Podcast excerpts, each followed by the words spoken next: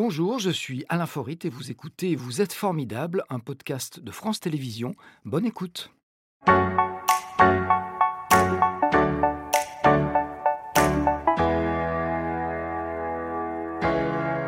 Soyez les bienvenus dans Vous êtes formidable, votre rendez-vous avec les gens formidables de la région.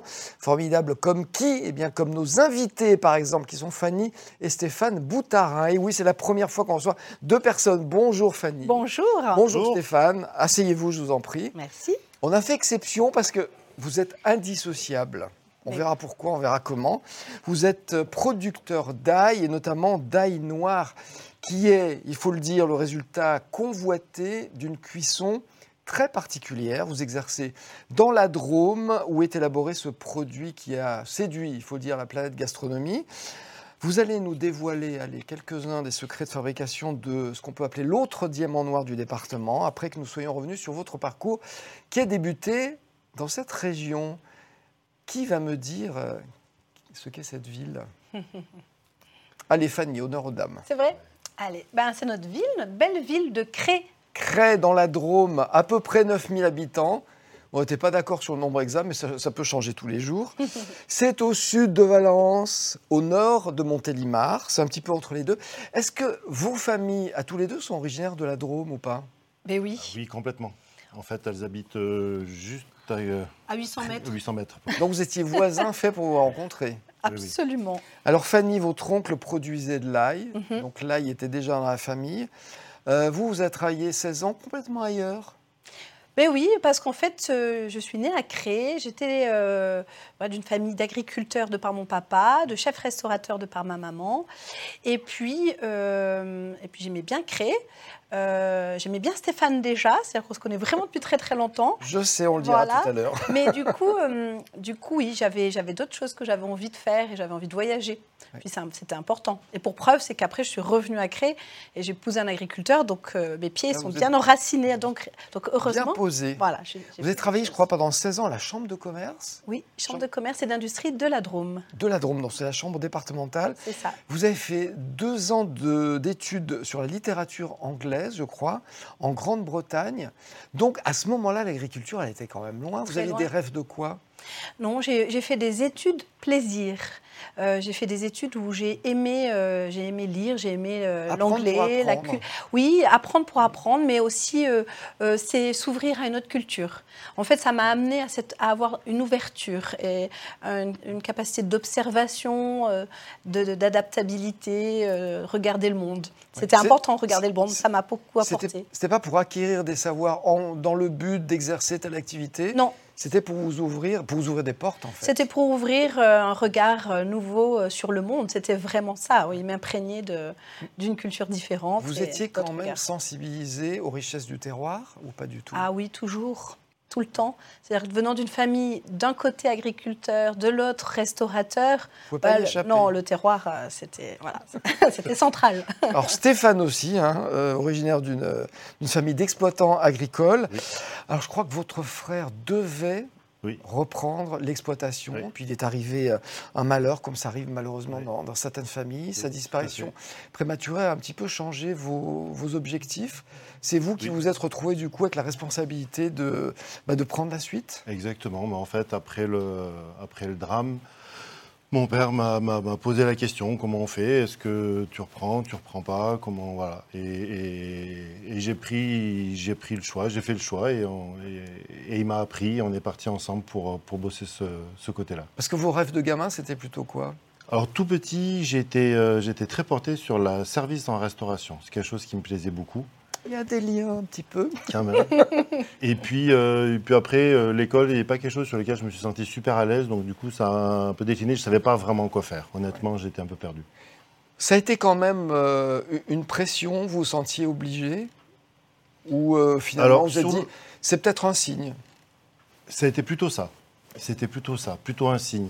Euh, c'était possible, c'était là, alors qu'avant, il n'y avait pas la place, sur le, il n'y avait, pas- j'avais pas la vision, j'avais pas la place. Et à partir de ce moment-là, en fait, il s'est trouvé aussi que j'ai pu travailler avec mon papa. C'était alors que jusque-là, on, voilà, il bossait beaucoup avec mon, mon frère. Moi, j'étais, j'étais plutôt élevé par ma maman finalement. Et donc, du coup, à partir de ce moment-là, on a passé du temps vraiment ensemble. Vous êtes et- mis à partager des choses. Exactement. Et c'était un, un temps extraordinaire. Donc ça, ça resserre le- les liens, Ouais. j'imagine. Euh, vous connaissez donc depuis l'enfance. J'ai mes petites informations. Fanny, vous aviez 7 ans et Stéphane 9. Ça, c'est notre premier souvenir d'être ensemble. Mais on s'est croisés avant. Mais les premiers souvenirs de jeu ensemble, j'avais 7 ans, C'est le moment où on 9. se dit, oh, je l'aime bien quand même. Ouais, c'est un bon ça copain, c'est un bon copain. Oui, c'était ça. Ah, ouais. ouais, Ouais, absolument. Bon, à un moment donné, vous êtes mis en ménage, hein, comme on dit. Euh, L'idée de travailler ensemble est venue très vite ou pas? Eh bien non, parce que comme vous le disiez, euh, moi j'ai fait 16 ans de chambre de commerce et d'industrie. Eh oui. Et en fait, je pense que c'était euh, bien parce que, euh, bah, parce que j'ai fait mon chemin. Euh, j'ai fait mes preuves par ailleurs, ou j'ai fait, voilà, j'ai acquis euh, des compétences moi par ailleurs. Et par contre, à un moment donné, c'est devenu une évidence de travailler ensemble. Oui. Mais cela que tardivement. Il n'y avait pas, même pas le germe, c'était même pas une question que vous posiez à un moment donné. C'est étonnant, mais C'est arrivé tout. comme ça. C'est arrivé comme ça. Alors on dit que travailler ensemble c'est compliqué. Euh, vous avez une recette ou, ou pas? Vous vous inquiétiez au départ? Ouais, en fait, on a eu, on- honnêtement, il y a eu une recette. C'est-à-dire que pendant longtemps, du, du coup, on était très séparés et on faisait chacun notre métier. Et le, le- le jour où on a pensé à tout ça, en fait, on a mis un cadre aussi. C'est-à-dire que euh, moi, je suis sur l'exploitation, sur la production d'ail, et elle était vraiment sur la transformation et la commercialisation de cette ail noire. Donc chacun une fonction Chacun sa bien partie. précise. On va pas en dire plus parce qu'en fin d'émission, on a notre psy maison Bénédicte Merle Dubourg qui a choisi de développer ce sujet. Et justement, on verra avec vous. Et j'imagine que vous aviez choisi une, une bonne solution parce qu'il y, a- il y a des règles pour que, pour que ça fonctionne. Alors, vous avez débuté euh, dans l'ail. Qui est-ce qui a débuté en premier? Donc c'est vous ou Oui, pas? Oui. Puisqu'il y avait une exploitation, mais c'était pas forcément. Il y avait une exploitation qui en fait euh, s'est mis à faire de l'ail, on va dire tardivement vis-à-vis du, euh, de ce qui se faisait dans, la, dans le secteur, dans la région. Et on a commencé nous en 93. Ouais. Donc c'est euh, un moment donné en fait où la filière de l'ail s'est structurée, où euh, la mécanisation s'est mise en place dans la plantation, dans la récolte, et les agriculteurs se sont regroupés pour euh, s'offrir ces machines, pour pouvoir se payer ces machines, et pour aussi euh, commercialiser l'ail. Ouais. Donc c'est Alors, le a- début de la filière de Il y a Romoise. ail blanc, ail violet, Oui. éléphant, je connaissais pas. Oui. Ail éléphant, ouais. Ail éléphant Oui. et l'échalote. L'échalote, c'est pas de l'ail. Non. Non. Ça ressemble un peu, c'est un bulbe aussi, on appelle Oui. ça des bulbes. hein. Oui. Parce qu'on on se disait avant l'émission, mais l'ail, on voit pas bien. Bon, ça pousse pas dans les arbres, a priori. On est d'accord. Il me semble qu'on en aurait cueilli. Ou... Ouais. Mais ça pousse comment? En fait, c'est un, c'est un bulbe. Donc, nous, on plante le cailleux, la gousse, on plante dans le sol, mais en végétation, ça va plus ressembler à un poireau. Ça, cette, euh, cette tige verte fermée avec les feuilles en mode palmier Ouais. qui, qui vont pousser. Et alors, selon les variétés, on a plus ou moins de couleurs, plus ou moins de vert foncé ou de vert un peu violacé, plus ou moins de hauteur, la courbe de la feuille. C'est, voilà, les différences variétales se retrouvent là. Donc il y a des variétés différentes. Oui. Il y a- la mat- maturité est importante ou pas? Il y a un moment précis où on doit Il y le a cueillir? un moment précis où on doit le récolter exactement. Alors vis-à-vis de, de ça, c'est le nombre de pots qui entourent la tête. Le- le- le- on compte les pots qui, qui sont autour des cailleux. Lorsqu'on est à 3-4 pots, c'est le moment de récolter, on peut y aller. Ouais. Ça, c'est la récolte? Alors ça, on est exactement, on est sur la récolte manuelle. C'est vrai que de loin, ça ressemblera à des poireaux. Voilà. Donc il y a le bulbe et il y a les racines. euh, Exactement. dessous. Et c'est en ce moment que ça se passe Alors en ce moment, euh, c'est comme ça. exactement ça. C'est Pour tous les os. Alors on dit un ail des os ou on peut dire des ails aussi. on Aussi. peut dire des. On a vérifié tout ça. Oui, oui, oui. Et c'est en ce moment pour tous les. Alors en les fait, on est sur les variétés d'automne. Et Ah, alors, selon, selon les, les dates de plantation, selon la chaleur, selon le niveau du département, c'est-à-dire que dans le sud, ils ont attaqué un petit peu avant nous, Ah. et dans le nord, ils ont encore un petit peu plus le temps. Voilà, question Donc, de euh, température, de température, d'exposition, etc. Tout à fait. Donc c'est en ce moment. Donc merci doublement d'être venu nous voir. Mais on m'a dit ça fait une petite Oui, récré. c'est ça, Exactement. exactement. Tant la mieux, pause. ça tombe bien. Alors il paraît qu'on consomme, j'ai des chiffres, 40 000 tonnes d'ail par an en France. Déjà, est-ce que c'est beaucoup par rapport aux autres pays européens ou pas? On est, on est un pays qui consomme moins de l'ail. On, est, D'ail. on, on consomme autant d'ail que les Espagnols. Oui, sachant que l'Espagne est le premier producteur mondial. Avec l'Italie et la France, ça, Alors, ça- ça se tire un peu la euh, bourre. Européen, pas mondial. Européen, oui, pardon. Voilà. Oui, alors, euh, autre chiffre, 20 000 tonnes donc d'ail viennent d'Espagne et de Chine. oui. surtout d'Espagne, Ouais. un petit peu d'Argentine aussi, en contre-saison. Donc au mois de décembre, janvier, on peut avoir un, un ail d'Argentine qui arrive. Ça dépend des cours aussi. Mais en effet, on a une production française euh, qui Qui est avoisine la les 20 000 moitié de la, tonnes. de la consommation. Exact- exactement. À peu près 20 000 tonnes. Euh, c'est quoi les qualités de l'ail qu'on trouve en France? Euh, Il y a un terroir particulier qui fait qu'il y a un ail, un ail qui a un goût particulier ou pas En fait, chaque, chaque région va avoir un type variétal et du coup va avoir un goût et va avoir sa cuisine qui va être adaptée en fonction de, de, de l'ail qui est, qui est présent. Donc c'est important de savoir d'où vient l'ail qu'on achète, Oui, selon la qualité qu'on veut Oui. après dans le plat. ou- Exactement. Exactement. C'est lequel le meilleur? Ah, c'est justement, c'est comme un vin, c'est comme un fromage, c'est celui Ça. qui vient de chez soi, c'est celui avec lequel on est habitué. Ce qui est Mais, l'ail de la Drôme est particulièrement très bon quand même. c'est- c'est ce qui est intéressant en fait, c'est que voilà, chaque terroir a son ail et, et du coup a sa, a sa note aromatique et a sa cuisine aussi. Donc du coup, ben, chaque euh, plat peut avoir son, son ail. Son goût. 2017, il paraît que c'est un bouleversement dans votre vie puisque vous décidez de vous lancer dans la production d'ail noir. Alors l'ail noir, c'est un produit qui est relativement récent quand même et qui vient de ce pays. C'est notre deuxième photo Instagram. Et ce pays, c'est, ce serait pas le mont Fuji, ça? Le Fujiyama Je suis pas sûr. Pas sûr. Il me semble qu'il est plus, qu'il est plus plat. pense pas, je pense que Ouais. c'est une plus, plus Bon, on s'en fiche, c'est le Japon. Oui, c'est le Le- Japon, on est d'accord. L'ail noir vient du Japon. Oui. L'origine de l'ail noir, alors, c'est le Japon. En tout cas, il y a plus de, de- de, euh, publications littéraires sur le sujet d'histoire racontée sur l'ail noir Ouais. euh, au Japon. Elles datent, elles sont de. Voilà, elles, elles datent. Quand Euh, je dis récent, c'est récent en France. mais hein. c'est récent en France. Mais Voilà. pour autant, la première publication scientifique, le premier brevet scientifique, il est japonais et il date de 2002. Et avant cela, c'était une tradition orale, en fait. hein. Ah oui, donc on ne sait pas quand ça date. Voilà. ben, On ne la- sait pas qui l'a inventé. non, il y a plein d'histoires racontées euh, euh, concernant l'ail noir. Donc, ce serait un marin parti en mer qui aurait mis de l'ail dans la cale du de son bateau. Et puis, la combinaison euh, température des moteurs plus l'humidité, la salinité aurait, au bout de 90 jours, quand le marin est, revenu, comme il y avait. toutes les grandes inventions, oui. c'est une erreur, c'est le Mais oui, hasard, c'est voilà. des choses comme ça. Il y a plusieurs histoires racontées, mais on ne sait pas laquelle est, est vraiment à l'origine. Alors même si on ne sait pas qui l'a créé, on peut parler d'invention, Oui. parce qu'en fait c'est le produit d'une cuisson. C'est ça. C'est vraiment une transformation. Ce n'est pas une variété. Il n'existe pas de d'ail noir que l'on va comme ça sortir de terre. Voilà, donc C'est ça, important. c'est- important. Oui. On verra dans un instant comment ils ont fait, mais je fais un petit peu euh, durer le suspense. Euh, Est-ce que vous êtes allé au Japon pour tout apprendre? Alors sachant que c'est plutôt Fanny qui s'occupe de l'ail noir et vous de l'ail blanc. Tout à fait.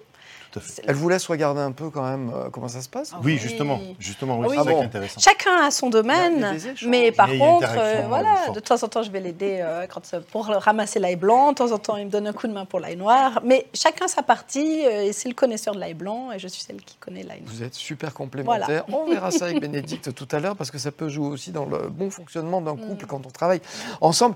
Est-ce que vous êtes allé au Japon alors pour apprendre tout ça? Mais oui, on a eu ce plaisir-là. On a eu la chance de pouvoir Mm. aller au Japon, mais pas vraiment pour l'apprendre. Non. En fait, euh, l'ail noir, vous savez, au Japon, tant que vous n'êtes pas quelqu'un, vous êtes personne.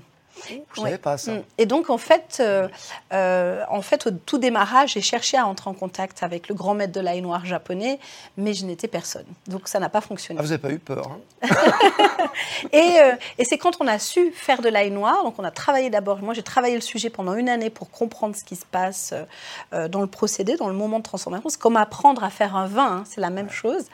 Eh bien, c'est une fois que j'ai su faire, et surtout une fois que j'ai eu la reconnaissance par des chefs français, que, et que le- le- les Japonais ont eu écho de cette reconnaissance, qu'ils sont venus vers moi. Ah, ils sont venus. Voilà, mais ça a été une vraie chance, oui, tout à fait. Donc, C'est un euh, voilà, Donc, j'étais devenue quelqu'un. Ils ne voulaient pas vous donc, voir voilà. quand vous alliez voir. En en revanche, ils sont venus vous voir. Eh oui, c'est ça, c'est ça. Donc voilà. C'est Donc, un grand moment. Ah bah, on s'en souvient ouais. encore, oui. C'est un pays qui vous a fasciné?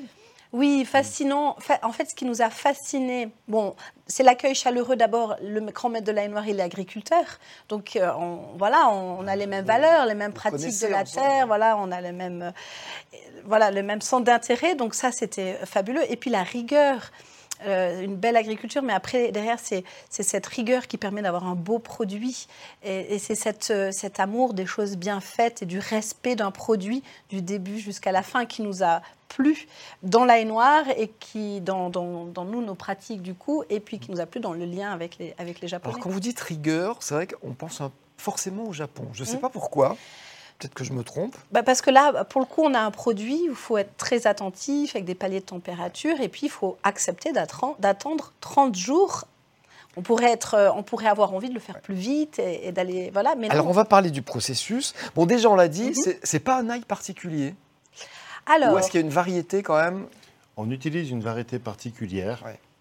Parce qu'elle donne un parfum particulier. Elle donne le parfum que l'on recherchait. Ah voilà, donc c'est quand même une variété à la comme, base. C'est comme le vin.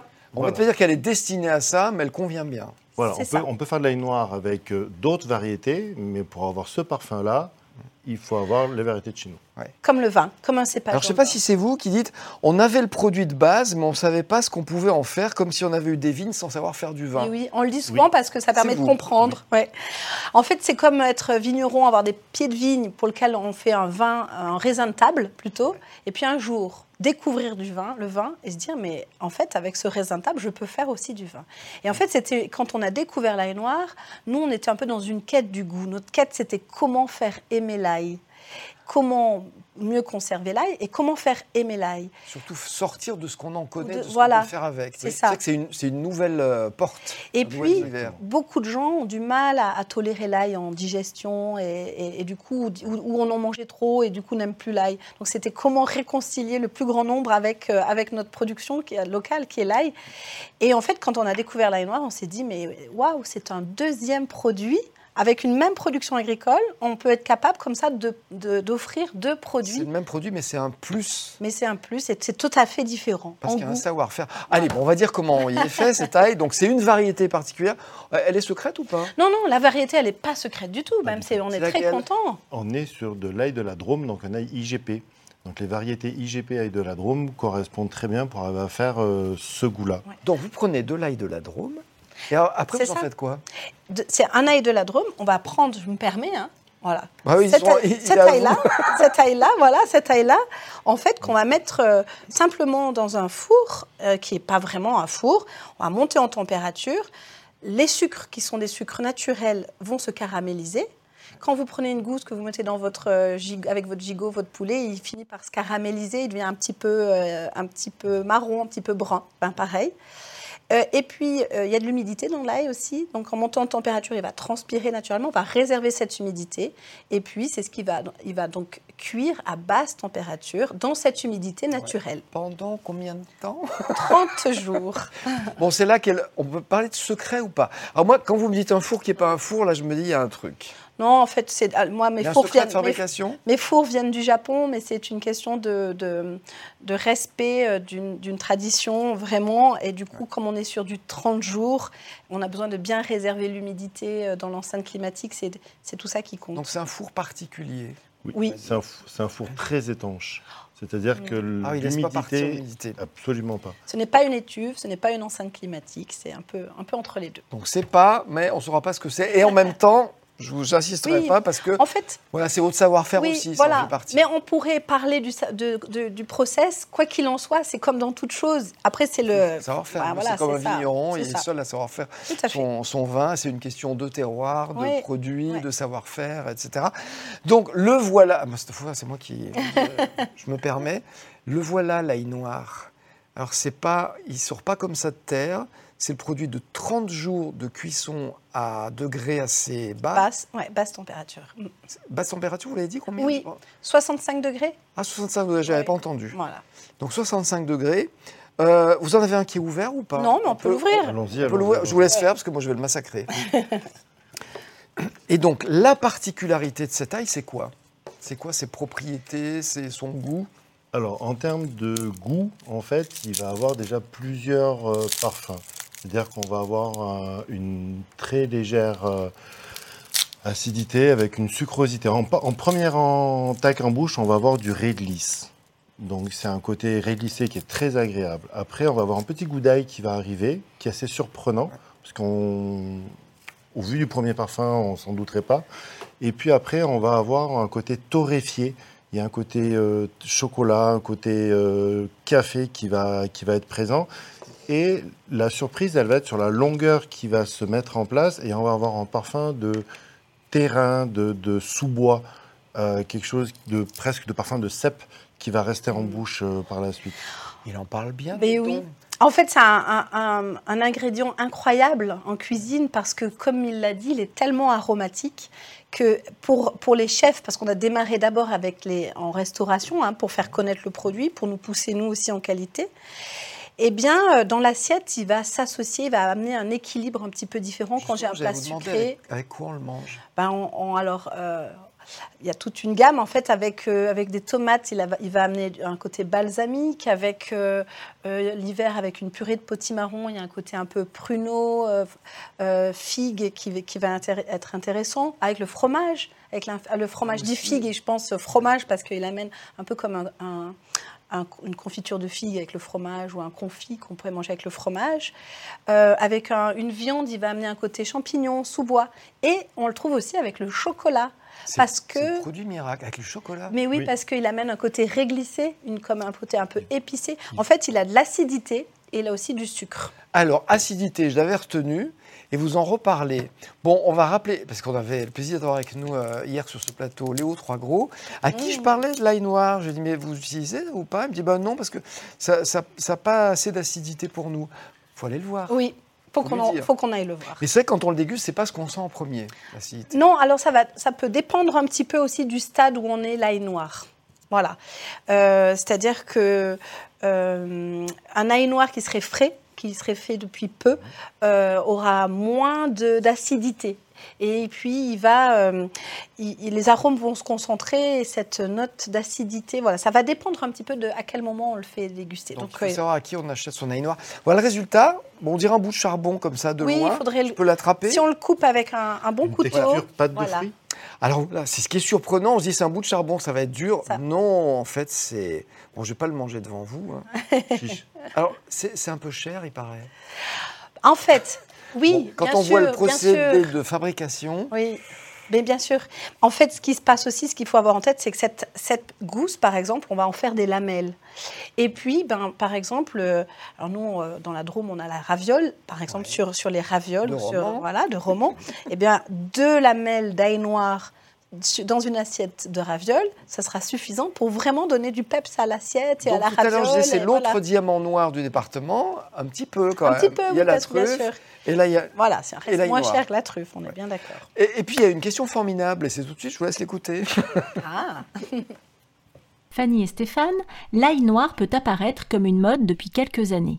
Que ferez-vous si la mode passe? Ah oui bon, la mode, elle va pas passer.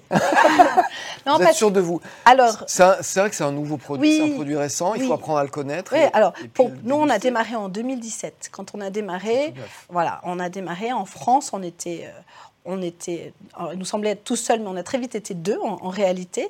Euh, et depuis, on- le nombre de producteurs augmente euh, vraiment, on doit 20-25 producteurs. Bah, ça, c'est bon signe. C'est très bien. Les gens aiment. Tout à fait. une demande partout. Absolument, c'est très bon signe, sinon le marché n'existe pas et les gens aiment et puis apprennent qu'il y a plusieurs types d'ail noir avec, selon les terroirs. Mais comme je vous disais, c'est un ingrédient qui est tellement intéressant au niveau aromatique que même s'il y a un effet de mode parce qu'on le découvre, alors c'est vrai que c'est tendance et parce qu'on est dans cette phase de découverte, je pense que c'est un ingrédient qui a sa place vraiment sur le long terme dans notre cuisine française. Bon, bah, Et puis si on fait pas de l'ail noir, on, on a d'autres, on pourra faire avez- d'autres. il reste l'ail Là, blanc. on- par exemple, l'échalote noire, c'est pas encore bien connu, mais on est aussi, par exemple, Il sur. faudra venir en parler. Vous avez trois enfants âgés de 10, 16, 18 ans. Leur avenir est garanti, sauf s'ils veulent faire autre chose. A priori, ils partent sur autre chose. Oui, Oui. bon. Ils ont le temps de changer Mais ils ont le temps de changer et puis, enfin voilà, pourquoi pas. Si- S'il y en a un qui veut venir, euh, bah, c'est avec plaisir, mais on va pas les pousser non plus. Question pour vous deux. Je ne sais pas comment on va s'en sortir, mais qu'est-ce que c'est pour vous quelqu'un de formidable? Ah bah c'est ça. C'est elle. Oui, c'est- c'est lui. Ils n'avaient pas répété Bah ouais, non, mais je crois que là, on a la meilleure définition de toutes celles qu'on a eues depuis le début de cette émission. C'était Vous êtes formidable, un podcast de France Télévisions. S'il vous a plu, n'hésitez pas à vous abonner. Vous pouvez également retrouver les replays de l'émission en vidéo sur France.tv.